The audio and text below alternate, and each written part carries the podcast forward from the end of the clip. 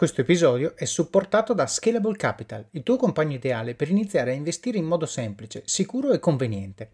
Con oltre 600.000 clienti, Scalable è una piattaforma regolamentata e questo è molto importante ragazzi, perché vi offre una possibilità di investire in azioni, ETF e fondi partendo solo da un euro.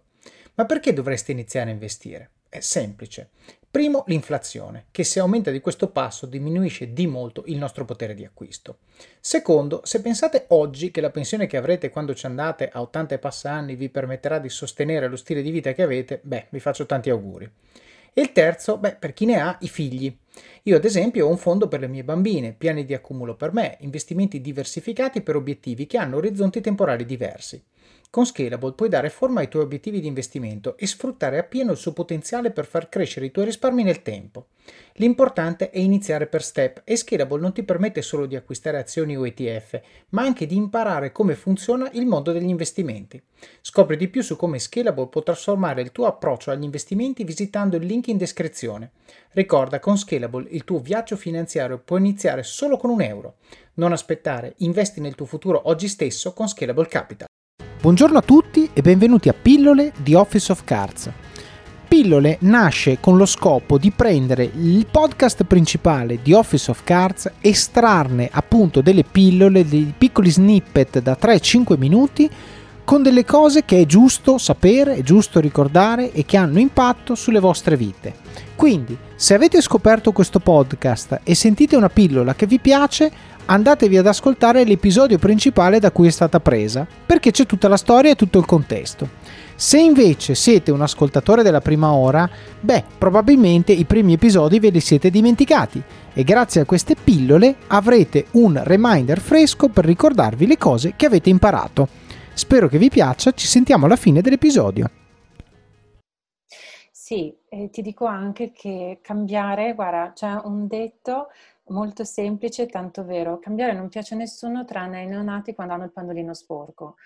Eh, il fatto poi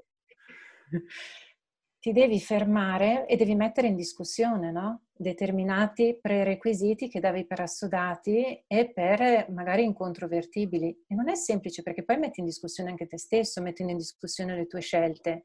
Ti rendi conto che la persona che sei adesso potrebbe avere delle esigenze differenti, ma cambiando tu cambia anche il contesto delle persone che ti sono a fianco. Come? Non lo sai, in maniera imprevedibile, perché fino a un certo punto puoi dirigere i tuoi cambiamenti.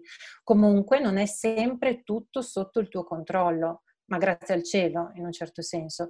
Però è ovvio che puoi nel momento in cui ti mantieni sempre allineato con te stesso e con le tue esigenze, fare in modo di evitare di farti trasportare dall'inerzia di una serie di abitudini e iniziare pian pianino, e questo secondo me è molto importante anche in un'ottica di felicità, ad essere sempre congruente a ciò che nella tua evoluzione personale, perché anche noi cambiamo sempre, è in quel momento più rispondente per la persona che sei diventata.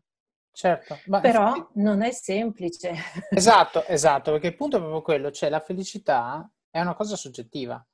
E soggettivo cosa vuol dire? Vuol dire innanzitutto che quello che io vedo in televisione che rende felice Pinco Pallino non è detto che renda felice a me, punto uno. Punto due, e l'hai detto tu molto bene, la persona che tu sei oggi, e quindi ciò che ti rende felice, è diverso dalla persona che tu sarai fra due anni e quindi ciò che ti rende felice. E quindi bisogna fare un esercizio di autoconsapevolezza molto, che non è facile perché, attenzione, la, eh, ne parliamo tanto nel podcast, no? L'uomo cerca comfort. Comfort cosa vuol dire? Vuol dire abitudine, vuol dire che quello che so fare, quello che è noto, per definizione è meglio dell'ignoto per la mia testa, ma non è vero che è così, perché l'ignoto ti porta a due cose, a crescere, impari cose nuove, mm. fai cose diverse, quindi per forza cresci, migliori, sviluppi skill che non hai, tutto bellissimo. Uh, B, potrebbe essere che l'ignoto è meglio del noto, potrebbe, ha visto mai. Certo. E quindi questo secondo me è estremamente importante da sottolineare perché anche quando uno dice io sono felice, io rispondo sempre, tu sei felice oggi, stai all'occhio, perché magari domani o cambia la causa che ti rende felice, se è una causa esterna, come abbiamo detto prima, poi ne perdi il controllo, è un casino, oppure addirittura cambia, cambi tu e quindi anche se la tua felicità eh sì. deriva al 100% da cose interne a te, non è più, o comunque sotto il tuo controllo, non è più detto che, che siano ancora le, diciamo, le cose migliori che tu potresti fare a te stesso per essere felice. Sì, sì.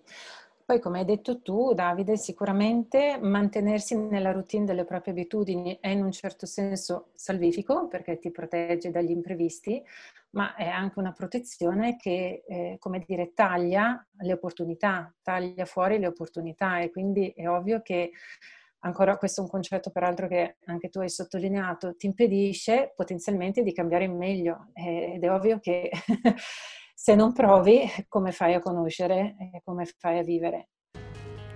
Bene, come avete sentito questa pillola da sola vive, però ovviamente è parte di una storia che abbiamo raccontato nell'episodio principale vi consiglio quindi di andarlo a sentire per avere tutto il contesto che ci ha portati a dire questa frase e poi soprattutto per sapere come va a finire e cosa succede dopo. Quindi buon ascolto, ci sentiamo alla prossima pillola oppure vi aspetto nel podcast principale di Office of Cards. Alla prossima! I'm Sandra, and I'm just the professional your small business was looking for. But you didn't hire me because you didn't use LinkedIn jobs. LinkedIn has professionals you can't find anywhere else, including those who aren't actively looking for a new job but might be open to the perfect role, like me. In a given month, over 70% of LinkedIn users don't visit other leading job sites. So if you're not looking on LinkedIn, you'll miss out on great candidates like Sandra. Start hiring professionals like a professional. Post your free job on linkedin.com/people today.